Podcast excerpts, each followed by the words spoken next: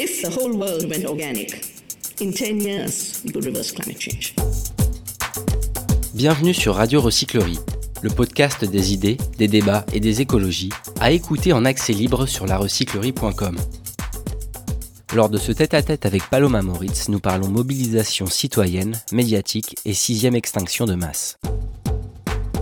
Bonjour Paloma Moritz. Bonjour. Vous êtes euh, journaliste, réalisatrice et euh, engagée au sein du mouvement On est prêt. Donc un mouvement qui a notamment permis de, propulser la fameuse pétition euh, L'affaire du siècle en, décembre 2018. Aujourd'hui, On est prêt lance une nouvelle campagne nommée Zone sauvage. L'idée, c'est de sensibiliser et de mobiliser autour de la sixième extinction de masse. Comment ça va en cette rentrée militante?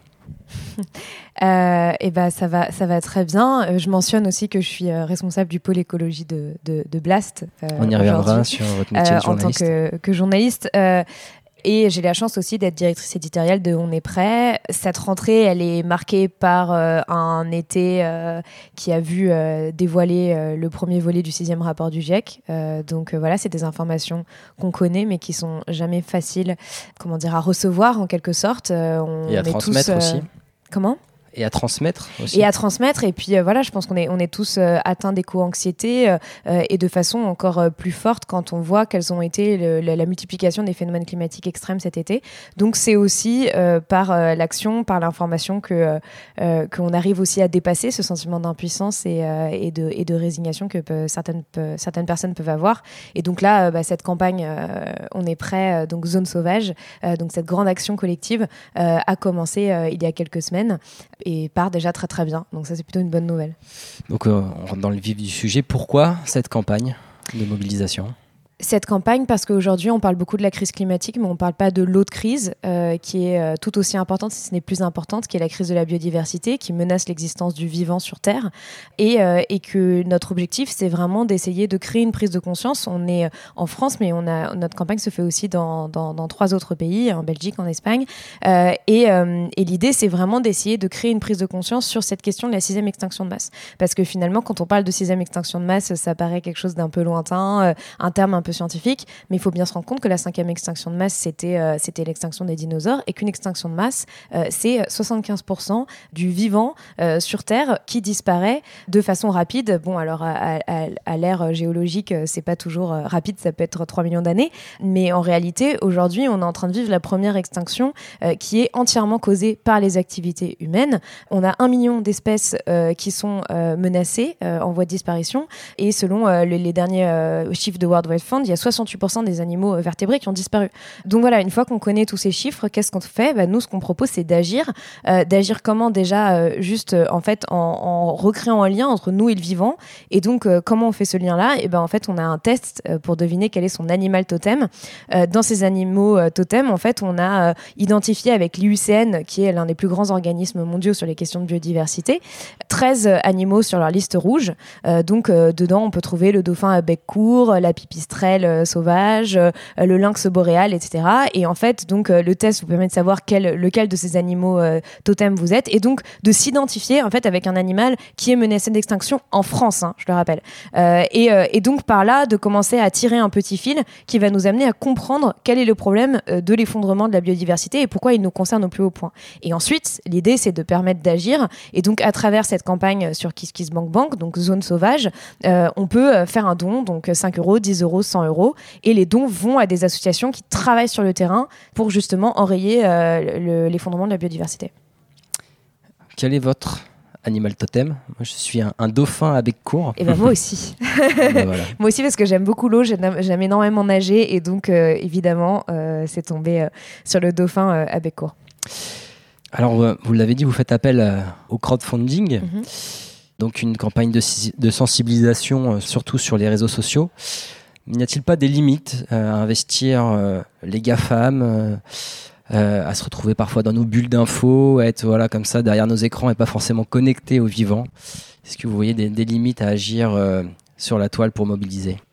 En fait, euh, je pense que souvent on a tendance à voir les choses de façon très euh, binaire ou linéaire. Euh, ce n'est pas parce qu'on agit sur les réseaux sociaux qu'on ne peut pas agir à côté. Il se trouve que par exemple en préparant cette campagne, on est prêt à visiter la plupart des associations qu'on soutient à travers cette campagne. Et les deux principales, c'est le Centre Athéna et l'ASPAS. Donc l'ASPAS en fait travaille à en gros racheter des zones sauvages pour les garder préservées, pour que la bi- biodiversité puisse continuer à exister. Donc ça, c'est aussi une action euh, chacun de nous pouvons faire, c'est participer avec l'ASPAS à acheter des espaces de forêt pour les réensauvager. Voilà, le premier palier, donc à 50 000 euros, euh, qui est en train d'être atteint, là, euh, va permettre à l'espace de racheter 14 hectares de forêt. Euh, c'est pas rien. Euh, et après, de l'autre côté, il y a aussi donc l'association Athénas qui, elle, recueille des animaux blessés, les soigne et ensuite les relâche. Et, et le prochain palier du crowdfunding, c'est justement pour permettre de créer une infirmerie pour, pour, pour les animaux blessés et, et, et notamment souvent blessés par les activités humaines, hein, que ce soit euh, par, euh, par exemple euh, des, des animaux qui ont traversé sur une nationale et donc qui se sont fait écraser, enfin qui se sont fait, bon pas écraser dans ce cas de figure puisqu'ils sont recueillis, mais en tout cas que ce soit des animaux qui se soient fait heurter par une voiture ou autre. Donc donc c'est c'est des moyens d'agir de façon très concrète et ça pour ça on est prêt à être allé sur le terrain pour aller voir ces associations et en fait il y a plein d'associations qui permettent aujourd'hui de se reconnecter aux vivants. Après bien sûr en fait de toute façon l'idée qu'on fait passer à travers cette campagne sur les réseaux sociaux euh, et euh, par, par des mails, c'est aussi justement comment est-ce qu'aujourd'hui on se réensauvage en quelque sorte? Comment est-ce que on se réimmerge dans la nature, on se connecte aux vivants euh, et à nous-mêmes en fait d'une certaine manière? Et l'idée euh, du financement participatif, c'est aussi quelque part de, de faire en sorte que chacun et chacune se saisisse de ces sujets et soit porteur de, de relais de messages. Donc face à l'inaction des acteurs économiques, politiques, c'est désormais à nous de tirer la sonnette d'alarme. Alors malheureusement euh, oui. Malheureusement, aujourd'hui, on en est là. Après, euh, pour moi, ça ne veut pas dire qu'on a renoncé totalement à demander une action politique euh, d'ampleur euh, sur ces questions-là. Emmanuel Macron était cette semaine à l'IUCN. euh, voilà, il y, a eu- de très beaux discours. Maintenant, on attend les actes. Euh, mais euh, en réalité, moi, je, crois euh, au pouvoir euh, de la société civile. De un, pour parfois bah, prendre le relais de l'État là où c'est essentiel, notamment sur ces questions de biodiversité, mais aussi euh, de créer un rapport de force et de créer un rapport de force fécond euh, qui va pousser l'État à se saisir de ces questions. Euh, pourquoi pas aussi à euh, euh, lui-même directement ces associations et à financer des, actions de beaucoup plus grande ampleur. Parce qu'en fait, euh, aujourd'hui, quand on parle de la biodiversité, on parle aussi des poumons de la planète, on parle des océans, on parle, on parle des forêts. Et selon le dernier rapport du GIEC, dans les scénarios les plus pessimistes, ces poumons de la planète, n'absorberont plus que 38% des émissions de CO2. Ce qui crée un équilibre en quelque sorte, c'est aussi le fait que les océans, les forêts absorbent énormément du CO2 qu'on émet. Si ce n'est plus le cas et qu'elles se mettent justement via des, des boucles de, de rétroaction euh, à émettre elles-mêmes du CO2, une partie de l'Amazonie émet euh, maintenant euh, du CO2, c'est extrêmement dangereux et ça va complètement aggraver le dérèglement climatique. Donc c'est la, la survie du, du vivant de façon générale qui, est- qui est en jeu aujourd'hui. Oui, c'est aussi ce qu'on disait tout à l'heure. le- La question climatique est tout à fait connexe à celle de la biodiversité. Pourtant, le, le climat, la question climatique est plus familière du grand public, on le disait aussi. Est-ce que vous voyez ça comme une, difficulté supplémentaire pour mobiliser, pour amener à l'action autour de la protection euh, du vivant? Alors je pense pas, euh, justement au contraire, parce que les questions climatiques euh, est vues comme quelque chose aussi de très euh, scientifique, en quelque sorte, de très loin. euh, quand on parle de boucle de rétroaction, quand on parle de la fonte de l'Arctique, ça ne crée pas d'émotion De particulière chez les gens. neutralité carbone de voilà de neutralité carbone etc ça ne crée pas d'émotion particulière chez les gens mais de leur dire en fait vous voyez là ce lion et cette girafe qui est dans le, de- le livre que vous lisez le soir à votre enfant ou à votre neveu votre nièce eh bien en fait votre enfant il le verra sûrement jamais parce que euh, parce qu'il y en a de moins en moins sur terre ça touche énormément et il y a énormément de personnes qui sont engagées dans la dans la cause animale entre guillemets alors évidemment la question de la biodiversité est plus large que ça mais euh, je pense que finalement ça, ça touche peut-être un peu plus à, euh, aux sensibles, à notre humanité et, euh, et c'est finalement quand on est touché au cœur et dans notre chair qu'ensuite on a envie d'agir, je pense.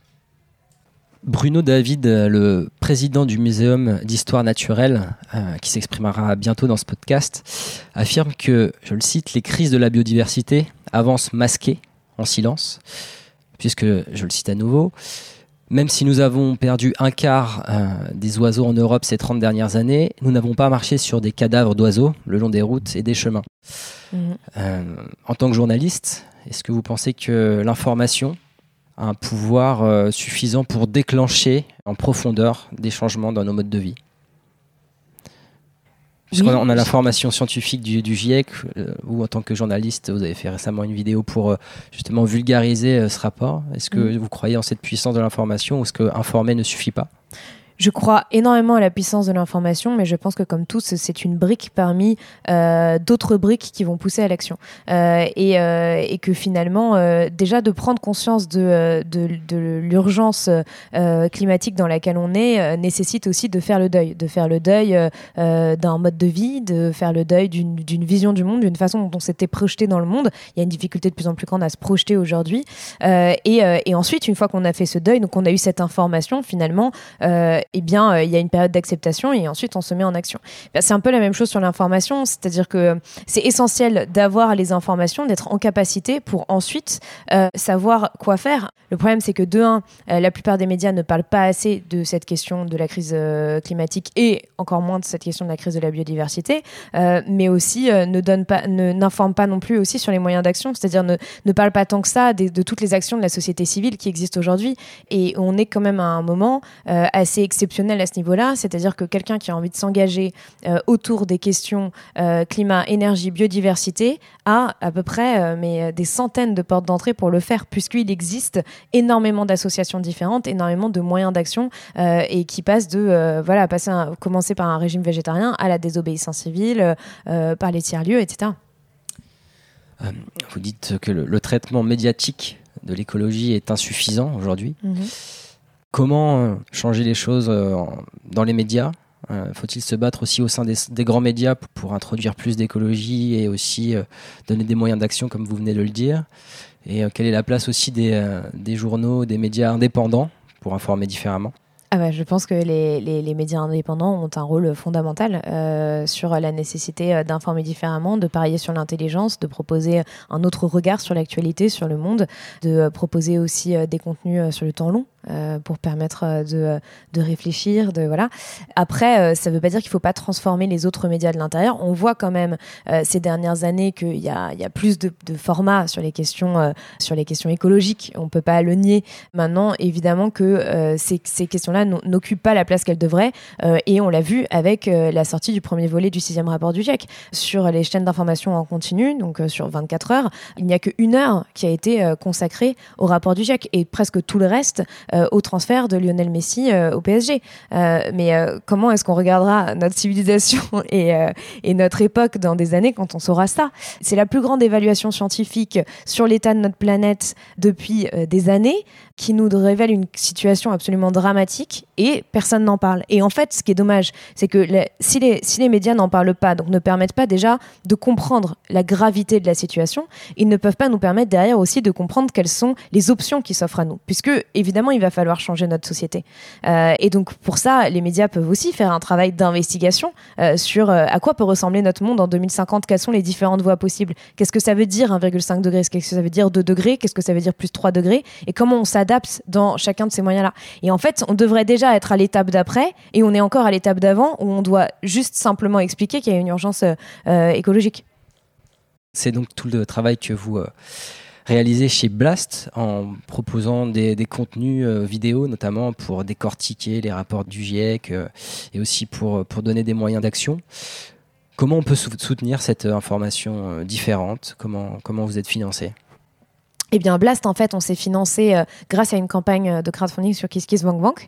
On a levé euh, 930 000 euros à l'époque. Donc, ça montre aussi qu'on est venu proposer une nouvelle façon de faire de l'information qui a parlé à énormément de gens. Et ensuite, aujourd'hui, on est financé uniquement par dons et abonnements. Donc, euh, en fait, euh, bah voilà, vous pouvez donner euh, 5, euh, 10 euros, euh, 15 euros par mois euh, à Blast. Et en contrepartie de ça, euh, vous avez un certain nombre d'avantages. Euh, donc, euh, ça peut être euh, bah, une, une newsletter, d'être dans un fil Telegram sur les coulisses, mais aussi aussi là, on, on est en train euh, de préparer euh, plein de nouveaux avantages assez géniaux et notamment des masterclass avec des, des personnalités absolument passionnantes. euh, et donc, donc on développe, on développe ça. Et après, si vous n'avez pas du tout, du tout, du tout les moyens, un des premiers moyens aussi de nous soutenir, c'est de partager nos contenus, de partager notre page, de vous abonner à notre chaîne YouTube, euh, voilà, juste pour, euh, pour simplement bah, nous faire connaître aussi. Euh, vous le disiez tout à l'heure, vous êtes parfois en proie à, l'éco-anxiété. Mhm.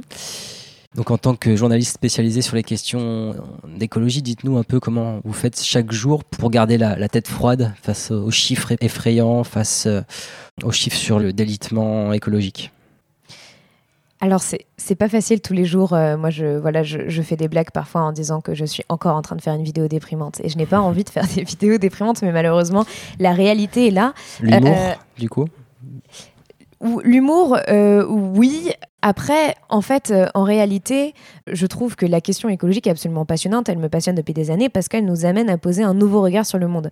Euh, et elle remet absolument tout en question. Et donc, il y a aussi quelque chose d'extrêmement excitant euh, à essayer de, comprendre et d'imaginer à quoi notre monde pourrait ressembler, à essayer de voir les différents scénarios, etc. Et aussi à essayer de comprendre le problème, puisque finalement, dans notre société mondialisée, etc., tout est lié, tout est interconnecté. Donc en fait, on ne peut pas dire que voilà, on sait que par exemple les banques françaises sont les premières financeuses d'énergie fossile, mais euh, qu'à côté de ça, il y a aussi la responsabilité des États dans leur inaction politique, mais par quoi ils sont bloqués par les lobbies. Enfin, tout ça est extrêmement complexe et en fait d'essayer de le comprendre, de le démêler pour ensuite offrir euh, potentiellement des voies euh, de résilience, euh, d'action et, et aussi d'autres façons de, vivre, c'est absolument passionnant. Donc ça, moi, ça me déprime pas. Et puis une dernière chose, ce qui me permet aussi de garder espoir, c'est de voir toutes les associations de terrain qui travaillent, euh, qui font, euh, qui font des, choses absolument géniales, euh, qui produisent des rapports hyper complets, etc. Et de voir tous ces gens qui sont en action, en fait, et qui sont de plus en plus nombreux. Donc si on pouvait retenir un mot, c'est ça, c'est l'action pour nous délivrer un peu de ces, peurs face au changement climatique? Je pense que oui, on sort de ce sentiment d'impuissance que l'on a euh, en voyant tous ces chiffres, tous ces rapports et cette situation dramatique, et le fait de se dire que bah, l'effondrement de notre civilisation euh, telle qu'on la connaît, il est quasi inévitable par l'action. Et en fait, moi, ce que j'espère, c'est que chacun, chacune puisse se retrouver dans euh, toutes les actions qui sont, qui sont proposées. Mais c'est en fait, d'une certaine manière, on est invité aussi à se changer soi pour changer le monde. Et, euh, finalement, le- l'écologie nous demande à la fois euh, de repenser notre relation aux autres, notre relation à nous-mêmes et notre relation à la planète.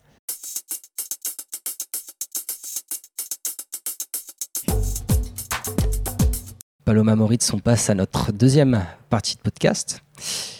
Quel a été votre plus grand déclic écologique? Alors ça, c'est la grande question qu'on pose souvent. Je ne pense pas qu'il y ait un grand déclic écologique, parce que c'est une multitude de déclics qui font euh, qu'à un moment, on, en arrive à avoir euh, un peu ce, nouveau, euh, ces nouvelles lunettes sur le monde. Mais il y, a un- il y a un film qui m'a énormément marqué à l'époque, c'était Une vérité qui dérange de Al Gore. J'avais 15 ans. Et de, et de voir en fait comment on a silencié euh, les scientifiques. Et ouais l'état de l'urgence que j'avais pas spécialement appris à l'école euh, à l'époque ça m'a sidéré et c'est je pense que ça a été une des premières pierres en me disant euh, qu'il y avait un énorme pouvoir du documentaire euh, pour créer euh, des prises de conscience. Et pour reboucler là-dessus d'ailleurs je conseillerais un documentaire que j'ai eu la chance de voir en avant-première qui sort le 22 septembre qui s'appelle Une fois que tu sais et, et qui est vraiment absolument génial Bah, C'est noté. Et un livre aussi peut-être à, nous conseiller? Bah, moi, j'ai beaucoup aimé euh, sur, ces sujets-là, hein, parce qu'on va rester dans les mêmes euh, sujets. Moi, j'ai beaucoup aimé euh, Plutôt couler en beauté que flotter sans grâce de Corinne Morel-Darleux. Euh, je trouve que justement, pour les personnes qui sont anxieuses face à la crise écologique, c'est un, très très bon livre et c'est un livre très poétique. Et elle énonce trois grands principes simples c'est le refus de parvenir, la dignité du présent et cesser de nuire. Et, euh, et je pense que si euh, tout le monde appliquait ces principes-là, tout simplement, euh, notre société irait beaucoup mieux. C'est aussi un, un récit personnel? Non, c'est le. Enfin, elle, elle- elle- elle parle parfois à la première personne, mais c'est aussi le, le récit de Bruno Moitessier qui est un. Enfin, c'est l'histoire de, de sa course en voile et pourquoi il a décidé d'abandonner, etc. Donc, c'est aussi le refus de, parve- de parvenir, le refus de, de, la, de la performance. Pour finir, comment imaginez-vous le monde dans 20 ans? Avec une perspective utopiste si on était amené à agir considérablement euh, pour régénérer le vivant, puisque maintenant on est n'est plus que dans une phase de protection, mais peut-être aussi de régénération. alors, euh, si vous voulez bien, je vais peut-être retourner la question en disant plutôt en France, parce que le monde dans 20 ans, euh, déjà en France, je pourrais passer une heure et demie à en parler, alors le monde, serait encore plus compliqué. Mais en tout cas, si, je suis... euh, si j'ai de l'espoir, si je suis euh, légèrement idéaliste, euh, moi je, je le vois comme un, un monde qui, qui, qui s'est replié sur le local, mais dans le, enfin replié dans le très bon sens du terme, c'est-à-dire que où euh, on a des démocraties euh, locales qui sont beaucoup plus fortes, beaucoup plus résilientes. On a une démocratie plus directe, plus délibérative, où vraiment on parie sur l'intelligence des citoyens. C'est une des clés pour vous, la démocratie participative? Pour moi, la question démocratique, elle est essentielle. C'est en construisant des démocraties euh, locales solides qu'on va pouvoir absorber les chocs à venir. Et ils sont nombreux.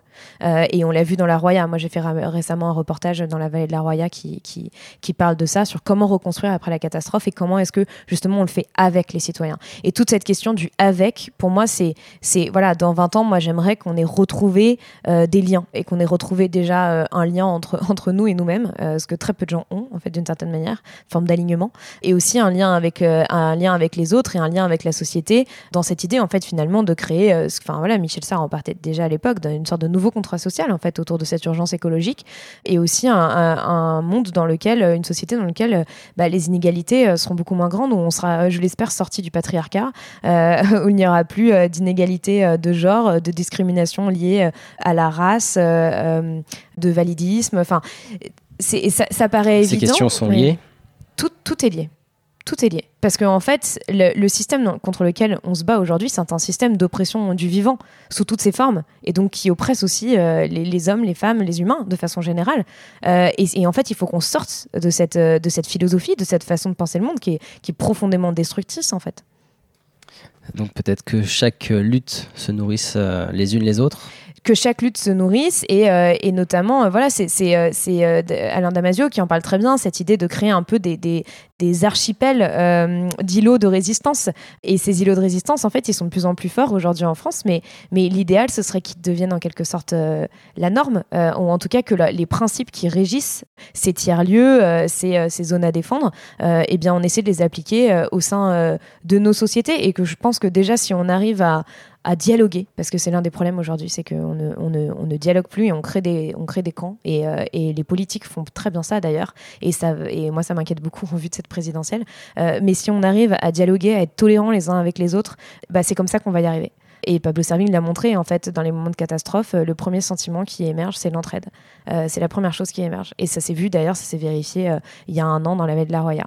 Maintenant, il faut aussi qu'on croit à cette part euh, bonne de l'humain et qu'on mette de côté euh, l'autre euh, parce que je pense que sinon on n'y arrivera pas. Et malheureusement beaucoup de gens aujourd'hui se disent que de toute façon tout ça c'est de la faute des humains parce qu'ils sont cupides avides de pouvoir et, et, que c'est à cause d'eux que finalement on, a, on a détruit la planète.